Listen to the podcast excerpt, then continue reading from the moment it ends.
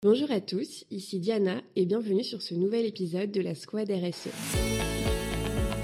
La Squad RSE, c'est un podcast où nous interviewons des professionnels de la responsabilité sociétale des entreprises pour éclairer, orienter, accompagner les entreprises qui souhaitent lancer une démarche RSE efficace et impactante. Ensemble, construisons des entreprises responsables, durables, où il fait bon travailler.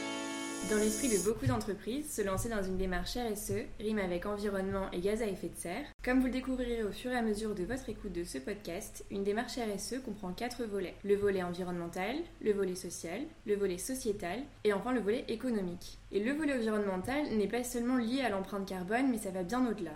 Pour nous éclairer sur ce sujet, j'ai le plaisir d'être pour cet épisode aux côtés de Romuald Ribot, directeur marketing d'Écologique et vice-président de la GIT. Bonjour Romuald. Bonjour Diana.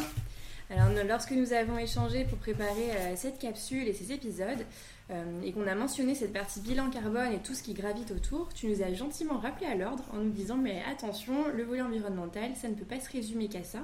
Euh, c'est d'ailleurs l'erreur que font beaucoup d'entreprises qui se disent bah mince, si on se lance dans cette démarche RSE, on ne pourra plus voyager, on va devoir favoriser le 100% télétravail.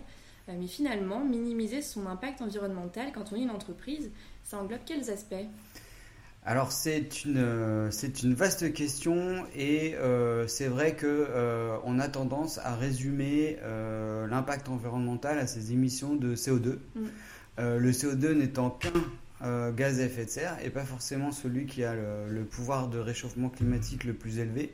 Il y a des gaz qui sont notamment contenus dans nos équipements électroménagers qui font du froid, qui produisent du froid, qui sont bien plus euh, impactants. Et donc, mm. euh, euh, voilà, j'attire toujours l'intention sur le fait de ne pas focaliser sur le CO2, mais c'est vrai en même temps que le critère CO2, c'est celui qui est le plus important en termes de volume, donc c'est celui qu'on palpe le plus en termes d'échelle de, de, valeur. Donc c'est pour ça qu'il y a un petit peu ce travers, mais, mais c'est vrai que l'impact environnemental d'une entreprise, ça englobe plusieurs aspects. C'est quelles sont dans mes activités d'acteur économique euh, les différents euh, impacts que je peux avoir au niveau environnemental. Donc ça concerne mon émission de gaz à effet de serre. Mm. Et là, euh, il est question des scopes 1, 2 et 3. Je pense que nos auditeurs connaissent ça, mais le, le, scope 1 concerne mes propres émissions.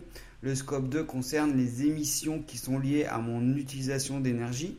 Et enfin, le scope 3, qui est le plus difficile à déterminer finalement, concerne euh, bah, toutes les autres actions que je peux avoir, mais euh, l'activité de mes collaborateurs, mes déplacements, mes sous-traitants, mes clients, mes fournisseurs. Voilà. Donc c'est très, euh, c'est très compliqué ce scope 3, mais c'est bien là où il y a le plus où il y a le plus d'impact parce que on est sur, sur des réactions systémiques.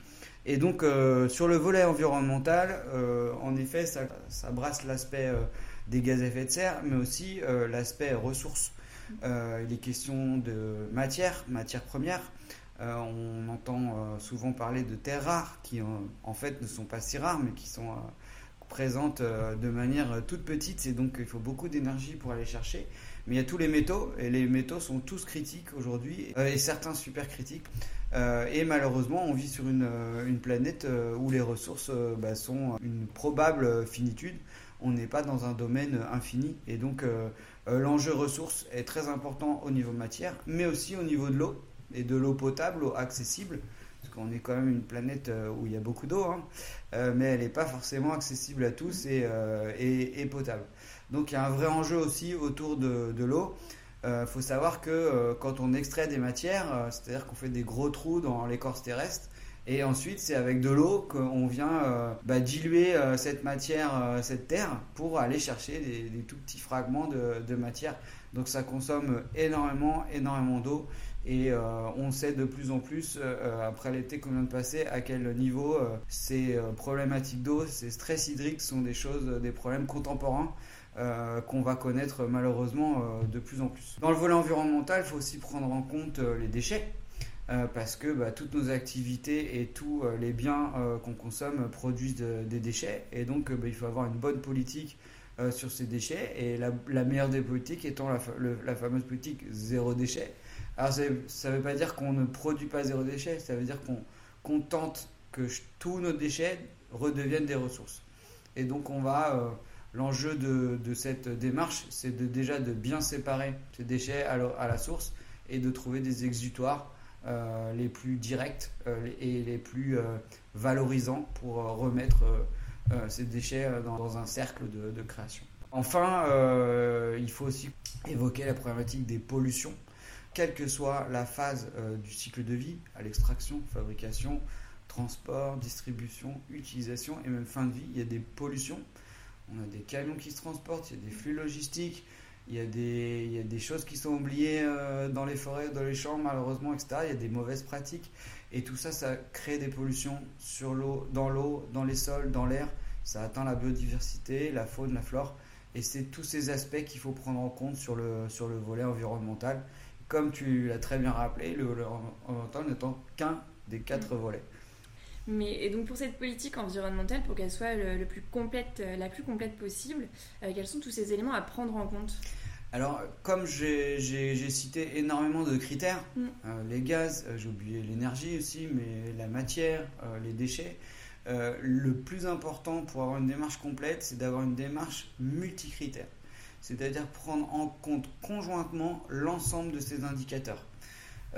pourquoi? Parce que sinon, on risque un transfert de pollution un transfert de pollution sur euh, une autre matière qui serait au final plus polluante, ou un transfert, un transfert de pollution, par exemple, entre les cycles de vie. C'est-à-dire que quand on, euh, par exemple, transforme nos batteries euh, qui étaient à l'origine en plomb en acide avec du lithium, mhm. et eh ben, peut-être que sur la phase d'usage, on va y gagner parce que c'est des batteries qui vont tenir plus longtemps, donc on va moins utiliser d'énergie pour les faire fonctionner. Néanmoins, les conditions d'extraction des matières nécessaires à la production de ces batteries euh, particulières est beaucoup plus fort d'un point de vue environnemental. Donc si je ne suis pas dans une démarche multicritère et sur l'ensemble du cycle de vie, à ce moment-là, ma démarche risque d'être incomplète, voire être euh, non vertueuse. C'est donc très clair, donc vraiment un aspect multi, euh, multicritère. Mais par rapport à ça, quels sont à toi tes conseils pour, une entreprise qui souhaiterait euh, mener des premières actions et pour se construire un plan d'action euh, sur plusieurs années, sur un long terme? Alors, je pense que mon premier conseil, déjà, c'est de s'acculturer, de... voilà, il y a énormément aujourd'hui d'outils qui sont disponibles. il y a les 17 objectifs développement durable publiés par l'ONU euh, comme étant les objectifs prioritaires, les fameux ODD, euh, qui sont pour moi des, trajectoires euh, très importantes à suivre. Et puis ensuite, autour de ces 17 objectifs, on a des centaines d'actions RSE concrètes à mettre en place. C'est vrai, quand on commence, on se dit, bah qu'est-ce qui est le plus important? Vers, vers quoi je dois me diriger en priorité?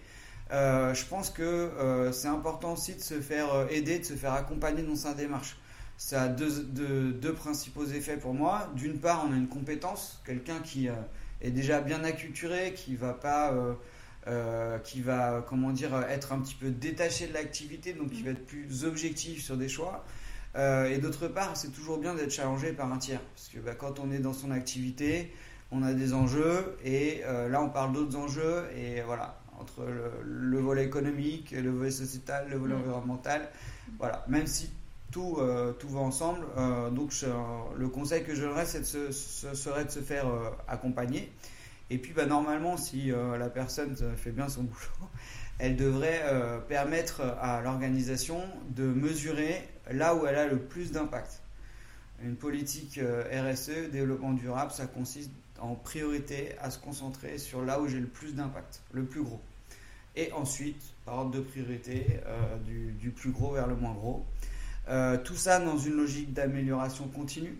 C'est-à-dire, quel que soit mon point de départ, pas avoir honte d'où on part. Ce qui compte, c'est où on veut arriver et les moyens qu'on se donne pour y arriver. Et quand bien même on y arrivé, bah on continue, on est dans l'amélioration continue, on voit comment on peut toujours mieux faire. Donc ça, c'est euh, vraiment important d'être parti dans cette logique. Il n'y a pas de fin en fait. On fera toujours, toujours mieux. Et enfin, le dernier point qui pour moi est indispensable, c'est d'embarquer l'ensemble de ces parties prenantes c'est ses collaborateurs, ses actionnaires, ses clients, ses fournisseurs, ses sous-traitants. La RSE, ça ne se fait pas tout seul. Euh, ça a des impacts systémiques. Euh, des choix que je peux faire pour améliorer ma, mon impact peut peut-être être au détriment de mes euh, fournisseurs amont ou de mes clients en aval. Donc c'est une démarche collaborative, multipartie prenante et qui est absolument indispensable dans sa démarche. Merci beaucoup euh, Romuald pour, euh, pour cette belle expertise sur cette partie environnementale de, de stratégie RSE. Merci. La Squad RSE, c'est un podcast où nous interviewons des professionnels de la responsabilité sociétale des entreprises pour éclairer, orienter, accompagner les entreprises qui souhaitent lancer une démarche RSE efficace et impactante. Ensemble, construisons des entreprises responsables, durables, où il fait bon travailler. J'espère que cet épisode vous a éclairé sur le volet environnemental d'une stratégie RSE. On a abordé le sujet des gaz à effet de serre, des ressources, des déchets, de la pollution. Et vous l'avez compris, le plus important est bien d'avoir une démarche multicritère pour que ce soit efficace et complémentaire. Autre élément à retenir si vous débutez, il faut vous concentrer sur la partie sur laquelle vous avez le plus d'impact. Si vous voulez en savoir un peu plus sur le parcours de Romuald Ribot, vous pouvez y retrouver son interview d'expert à impact et n'hésitez pas à vous abonner au podcast pour ne pas rater les sorties des prochains épisodes.